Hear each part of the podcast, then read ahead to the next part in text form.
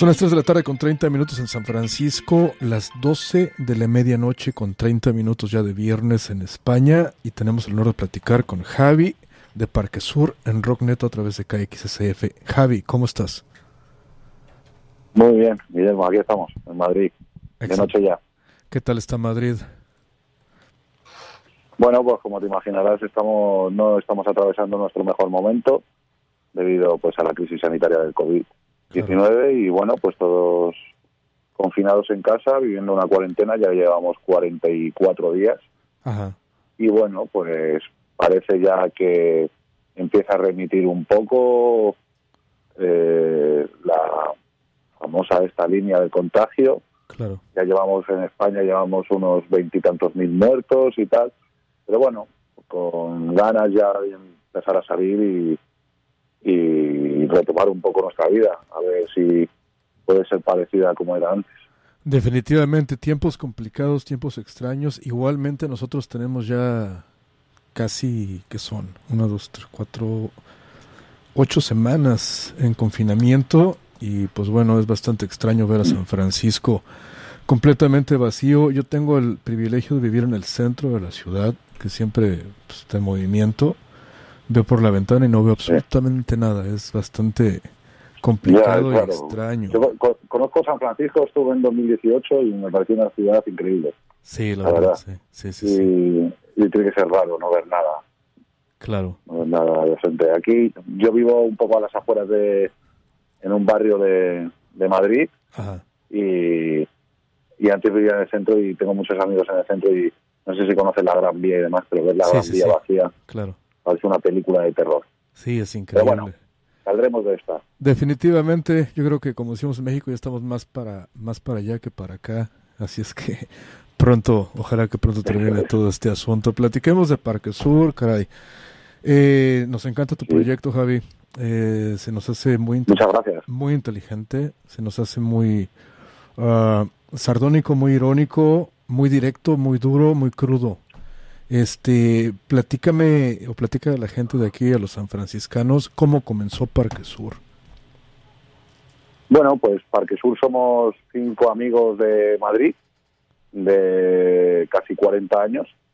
Eh, cuatro de ellos, eh, Santi, Javi, Lolo y, Carlos, han estado en muchos grupos a lo largo de toda su vida y yo que soy promotor de conciertos y demás, nunca había dado el salto.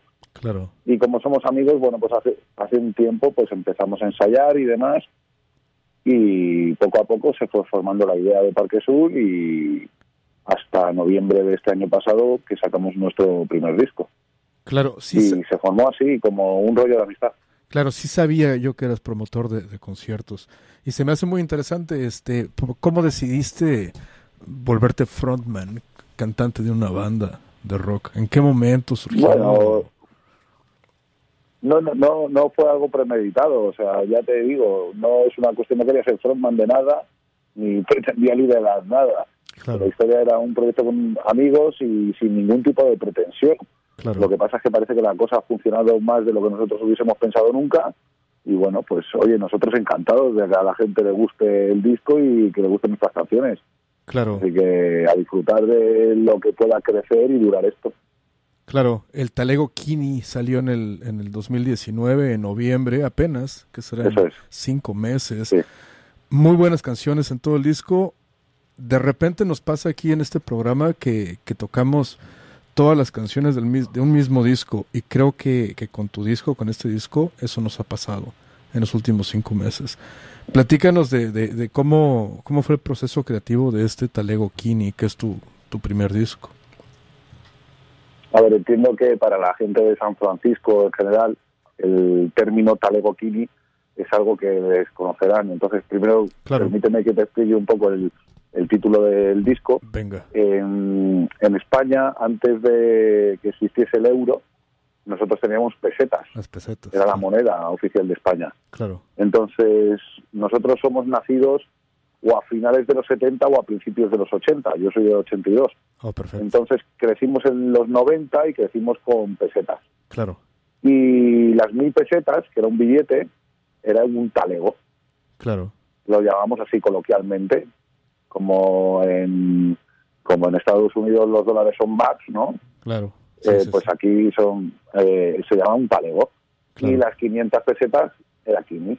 Oh, Entonces es un poco un homenaje, el talego Kini es un homenaje a aquella época de los 90 de nuestra infancia, adolescencia y demás, y por, y por eso ese guiño. El proceso creativo del disco, bueno, pues fíjate, ahora mismo estamos cambiando bastante el proceso creativo, pero como surgió el disco fue totalmente al contrario de cómo están surgiendo ahora los nuevos temas.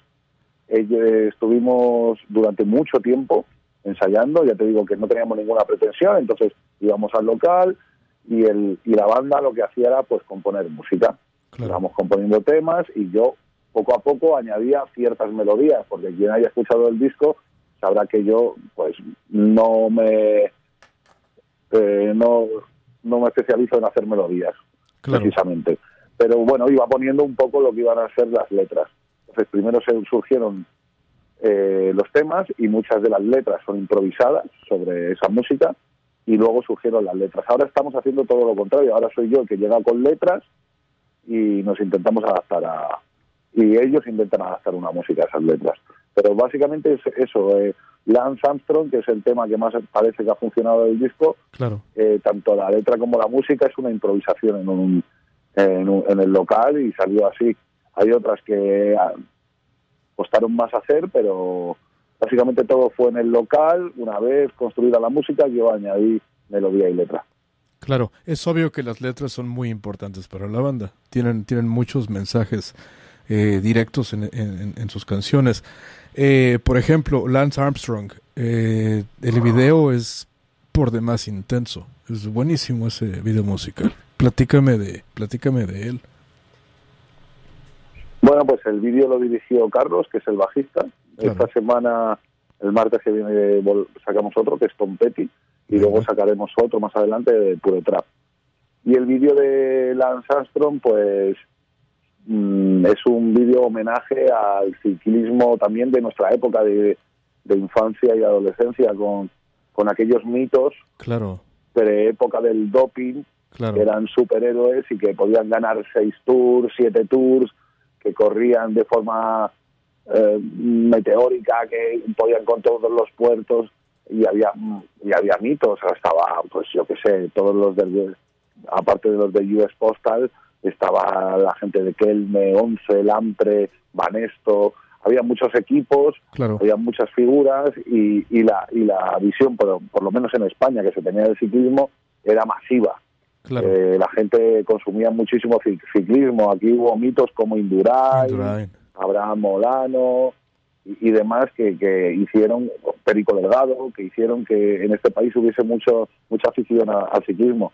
Eso es una particularidad de Parque Sur, porque nos gusta mucho reírnos de la historia de España en particular. Claro. Pues eh, es como, mira qué tontos éramos que estábamos adorando a dioses de arena. Claro. ¿Vale? O sea, que es que era, todo se deshacía con una facilidad en el momento que se descubrió todo el tema del doping. Todos aquellos que eran dioses se volvieron tramposos y mentirosos. Claro. Y todos aquellos fans renegaron enseguida de todos los mitos. Definitivamente. Claro que sí. Este, acaban de, lanzar un sencillo en colaboración hace que unos días, Fiesta Virtual. Sí, eh, eh, el, jueves pasado. El jueves. Sí. Nada, pues como nos encontramos confinados, eh, yo estoy en, pleno proceso creativo, estoy escribiendo muchísimas letras.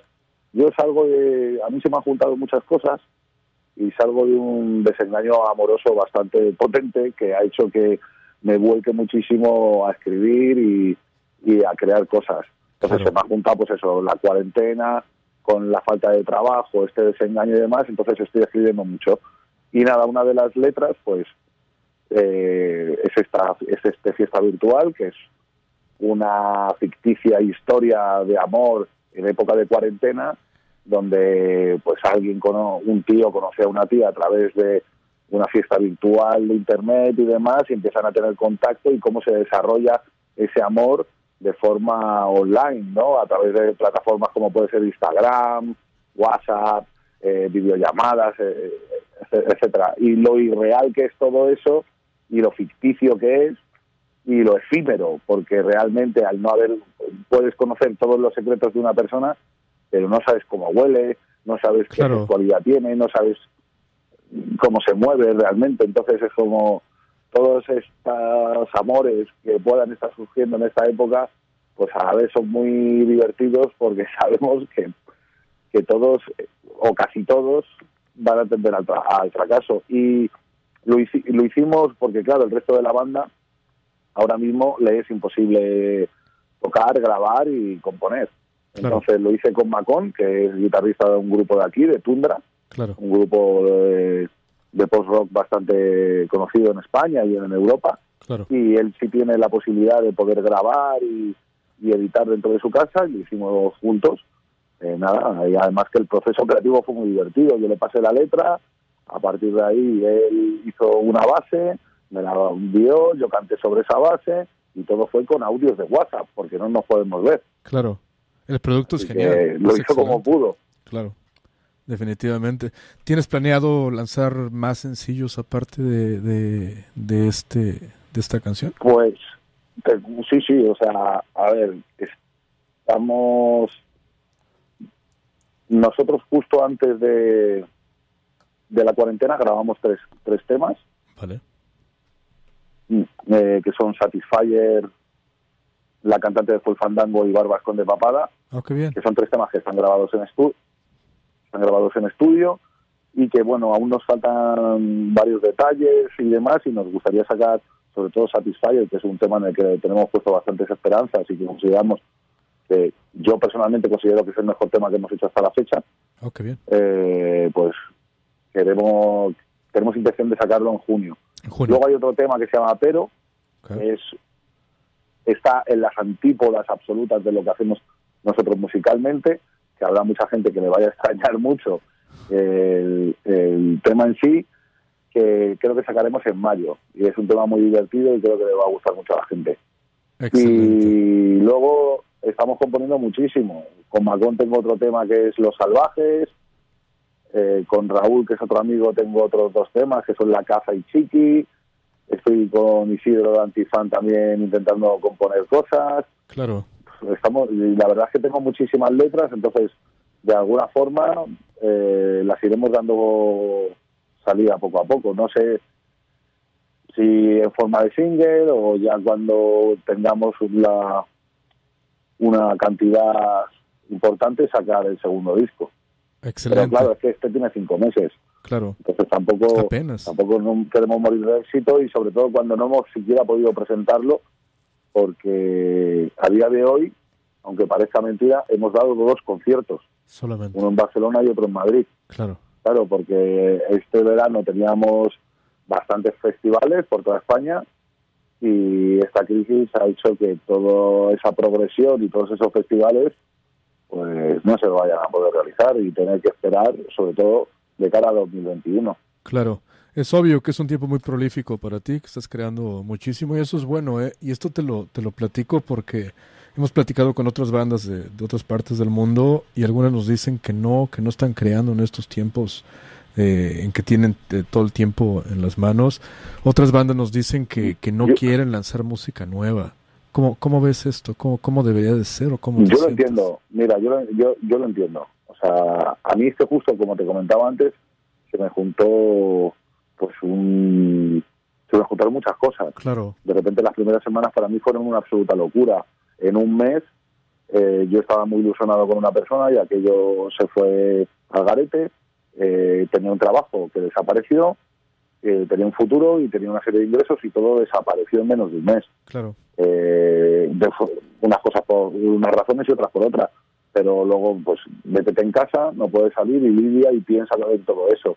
Las primeras semanas fueron muy duras, entonces a mí lo que realmente me ha salvado el culo es poder escribir, es poder mandar canciones y es poder, de alguna forma, pues tener esta vía de escape yo entiendo que no tienes por qué estar creativo en cuarentena. Puedes estar triste, puedes estar apático y que no te apetezca nada. no considero que sea una obligación. Yo lo he hecho no porque considere que sea una obligación, sino porque a mí me venía muy bien de forma personal. Entiendo que haya otra gente que en un momento tan complicado como este, pues no le surja el hecho de componer y me parece absolutamente lícito. Eh, por otro lado, decidimos el, tema de fiesta virtual estuvimos pensándolo muy mucho si publicarlo o no, porque es un tema que musicalmente no es todo lo bueno que a nosotros nos gustaría. Claro. Es cierto que la letra sí, sí corresponde bastante a lo que son los patrones de Parque Sur, pero la música evidentemente tiene unos condicionantes al poder solo estar hecha en casa, eh, con, una, con baterías electrónicas y demás, que se nota al final el resultado. Entonces, no queríamos dar una muestra de, calidad floja, pero pensamos que la gente está consumiendo mucha música ahora mismo y que, y que el periodo para sacar una letra como esta era este. No tiene sentido sacar una canción sobre la cuarentena cuando termine la cuarentena. Claro. era como, para nosotros no tiene sentido. Entonces, sopesamos los pros y los contras y decidimos sacarla por eso. Pero vamos, entiendo perfectamente que haya gente que no quiera sacar música, entiendo que hay gente, discos que están parados porque no se pueden terminar de grabar, claro. y gente, yo también hablo con amigos. El otro día hablaba con, con Carlangas, que es cantante de Novedades Carmilla, y él me decía que no, que no le sale nada ahora mismo. Claro. En cambio, Bayuca, que, que es un músico de electrónica de aquí, está terminando el disco y, y, está en un proceso creativo maravilloso. Hay quien sí, hay quien no, hay quien tenía temas de antes que va a poder publicar ahora y hay quien ahora mismo no apetece. Y yo creo que cualquier posición es respetable en este sentido. Definitivamente. Oye, ¿y en España hay, hay señales de que, de que se va a reabrir esto pronto? Aquí en California estamos en el limbo. Básicamente el gobernador de California nos habló hace un par de días, nos dijo que ayer nos daría fechas para ver cuándo, cuándo reabriríamos, pero el día de ayer habló y no nos dijo absolutamente nada. Entonces básicamente la, eh, la escena musical aquí en San Francisco está completamente en el limbo. No tenemos ni, ni la menor idea de para cuándo se comenzará el proceso de normalización, si es, si es que existe ese proceso, se le puede llamar de esa manera. En España, ¿cómo lo ves? ¿Para cuándo crees? Es una pregunta muy complicada, yo lo sé, pero ¿para cuándo tú creerías que, que comenzaría un proceso de reabrir los bares y de los conciertos y esas cosas?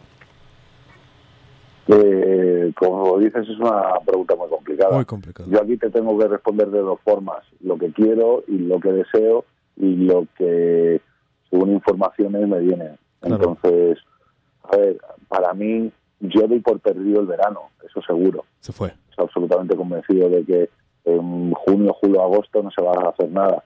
De cara a septiembre, octubre y noviembre, si no hubiese otro rebrote, si hubiese llegado una vacuna o si hubiese una si, o, o, si estuviese o si una gran parte de la población ya hubiese pasado el virus o demás, claro pues creo que podría haber una cierta normalización en bares pequeños y en locales pequeños con restricciones de aforo. Claro. Esa es mi esperanza, que de cada, septiembre, octubre noviembre eso pueda suceder.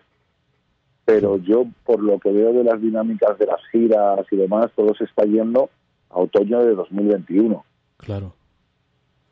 Bastante complicado. Y aquí en España se habla que no hay giras internacionales hasta 2022. A mí me parece un escenario un poco catastrofista Hoy, hoy salió el calendario de, reapertura de Francia y han anunciado que en 15 días vuelven a abrir bares en Italia. No lo sé. Yo sinceramente no sé qué va a pasar en España. Yo ahora mismo, pues lo que más me, me inquieta es la incertidumbre en la que nos encontramos, porque trabajar en base a incertidumbre es muy complicado. Claro. Y más en estas circunstancias, porque estás trabajando por algo que a lo mejor no puedes llegar a realizar.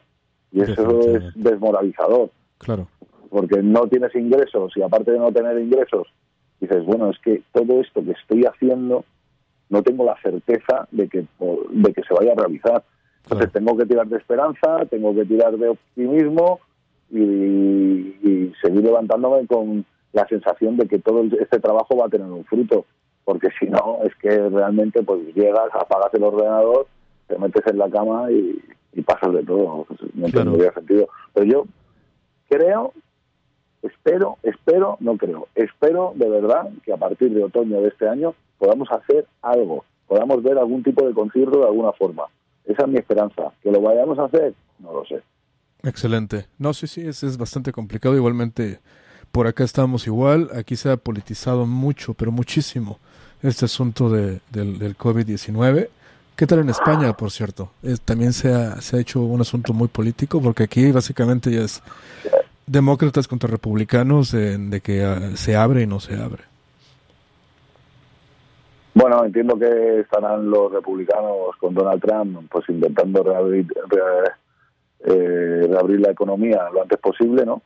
Y los demócratas están haciendo más cautos y, pero claro, yo cuando pienso en Estados Unidos eh, y, veo que no tenéis una sanidad pública, porque aquí afortunadamente tenemos una sanidad pública que nos cubre a todos. Claro, y aquí no. Entonces, allí no. Claro. Entonces, yo pienso que el drama allí puede ser mayúsculo. Claro. Porque yo he estado en San Francisco, he estado en Los Ángeles y he visto la cantidad de homeless que hay. Sí, es, la cantidad eso es un problema enorme y toda esa gente no tiene cobertura sanitaria. Definitivamente. si toda esa gente eh, tiene el sistema inmune por los suelos y es sector de alto riesgo y claro, no sé cómo lo van a gestionar allí y hasta qué punto eso no va a ser un problema muy gordo. Ahora las cifras de San Francisco, o sea, de Nueva York, claro. de 5.000 muertos diarios y, era como, wow. Aquí se está politizando porque las medidas del gobierno han llegado tarde. Aquí se intentó no, no, paralizar la economía, como, se, como está paralizada. Hasta que se dio cuenta de que no había otra forma de, de no erradicar, sino de, de ralentizar el virus un confinamiento.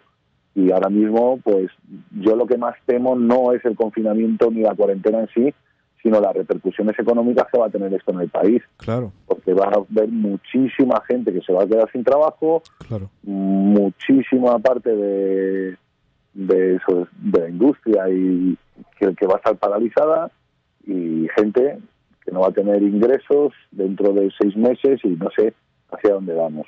Claro. Porque es, un, es, es una incógnita.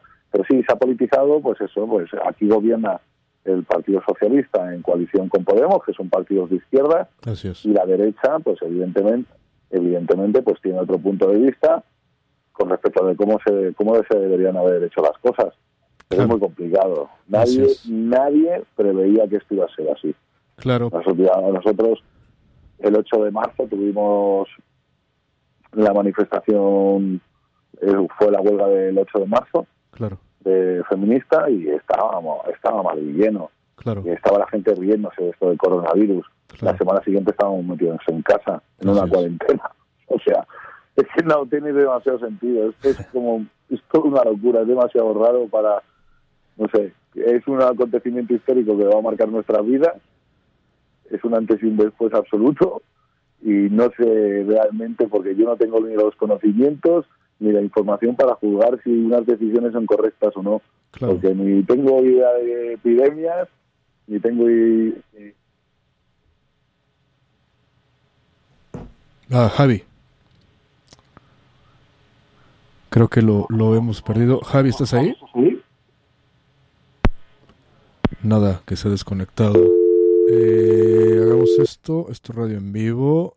Llamemos para despedirnos. Ya nos quedan solamente seis minutos. Se nos cortó. Se nos ha cortado, Javi. Pero pues bueno, pues así es, hay, hay, que esperar simplemente y este a ver cómo, cómo, cómo, cómo, cómo pasan las cosas. Pues bueno, Javi, un auténtico honor. Ya mi programa se termina en seis minutos y pues bueno, eh, un agradecimiento auténtico por, por, el tiempo que te has tomado para hacer esta entrevista. Felicidades por tu trabajo, que es genial. Y pues bueno, esperemos los nuevos sencillos en cuanto los tengas. Aquí los estaremos tocando en Rocknet a través de KXSF. Genial.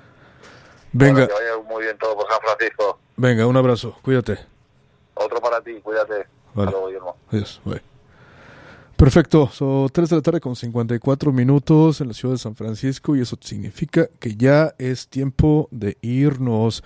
Pero antes de irnos tenemos que cumplir con un par de obligaciones que estaremos programando en este preciso momento. Honestamente, eh, no teníamos planeado hacer una entrevista tan larga con Javi, pero fue genial, excelente. Eh, la verdad le platico, mi querido San Franciscano, las entrevistas que hemos realizado en las últimas 6, 7 semanas han sido muy, muy interesantes. Han sido eh, muy afortunadas en cuanto al tiempo en que, en que han sucedido, pues venga, nos toca hablar con, con, con, los músicos que han sido afectados de esta, de esta manera por esta situación del, del COVID-19, del coronavirus, y poder escucharlos, hablar con nosotros, no solamente como músicos, sino como seres humanos que están pasando por esta situación y que les está afectando de manera directa y que les está haciendo que pues que no puedan hacer lo que lo que ellos hacen, lo que les gusta hacer.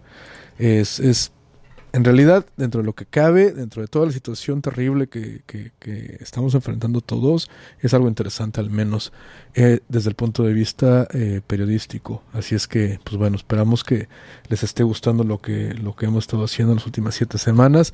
Le digo que es complicado porque usualmente platicamos con, con los músicos acerca del futuro, del futuro inmediato, del futuro lejano, a medio, a medio plazo también. Y en este caso, pues bueno, no, no podemos hablar ni siquiera de lo, de lo que va a pasar mañana. Preguntamos si, si sacarán un sencillo el día de, mañana y la mayoría de las bandas no, no tienen idea de lo que va a pasar ni siquiera el día de mañana. Es increíble, es una situación muy complicada, es una situación muy interesante, es una situación que nos pone a prueba a todos nosotros como seres humanos y que pues de alguna forma tenemos que ser lo, lo más atinados, los, lo más inteligentes para, para saber manejar toda la información que, que nos rodea y para saber cómo en realidad enfrentar esto que nos está pasando. Y pues bueno, un auténtico honor y placer haber, haber podido platicar con, con Javi de Parque Sur. Y honestamente, como le digo, sí, ciertamente el, disco, este disco del año 2019 que, que han lanzado, el Talego Kini, es un gran disco. Hemos tocado, como le platicaba, todas las canciones de este disco en las últimas cuatro, cinco, seis semanas, no más de hecho, estos dos, tres, cuatro meses. Y pues bueno, y con esto se acabó el rock neto en español a través de KXSF, hoy jueves 23 de abril del 2020. Y pues bueno, para despedirnos y para celebrar esta entrevista, toquemos esa canción de la cual nos habló Javi, que se llama Fiesta Virtual, que fue una colaboración de Parque Sur con Oumaca López. Y con esto nos vamos. Gracias a toda la bandera que nos escuchó. Esto es un homenaje para usted, mi querido San Franciscano, inmigrante, hispanoparlante, hispanoamericano, eh, latinoamericano, de donde sea, que por alguna u otra razón ha terminado viviendo en esta hermosa ciudad de San Francisco. Le agradezco el tiempo que nos ha otorgado, que nos haya dejado ser la banda sonora de su jueves por la tarde. Y pues bueno, si no escuchó todo el programa, le, le digo que este programa terminará siendo un podcast que será transmitido, bueno, bueno, que será puesto al público en nuestras redes sociales. Gracias y esto fue KXSFLP San Francisco, fiesta virtual con Parque Sur y Maca López en Rogneto. Gracias, nos vemos la semana que entra y a seguir la fiesta como se pueda fiesta virtual. Yo entré contando unos chistes, me flipó su avatar. Ella pilotaba el rollo, yo acababa de llegar, pero después de dos memes me la tenía gana. Le pedí hablar en privado y me dio su Instagram. Mucho fuego en los stories y empezamos a quedar. Unos audios de mañana, un Skype al merendar. Por la noche hacíamos sexting y no puedo contar más. La conocí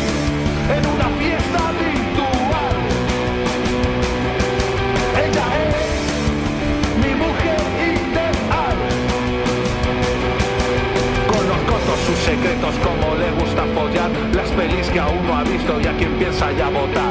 Ha sido tan intenso, tan bonito e irreal que el día que acabe esto y tengamos que quedar totalmente preparado para poder fracasar, lo normal será que al verla me quiera yo ya marchar. Mientras tanto, un que haces antes de desayunar, una foto en pelotas y empezar a funcionar. La conocí en una fiesta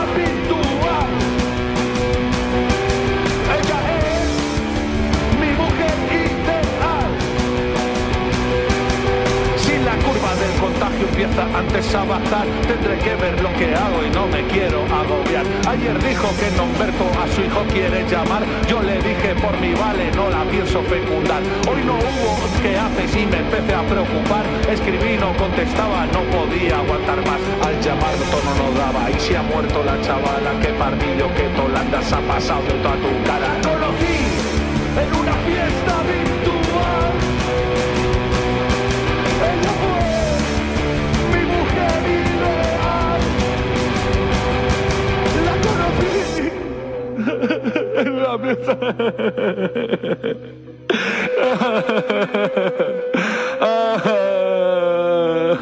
¿Tienes Instagram? Eh, ¿Hacemos un zoom? Eh, no.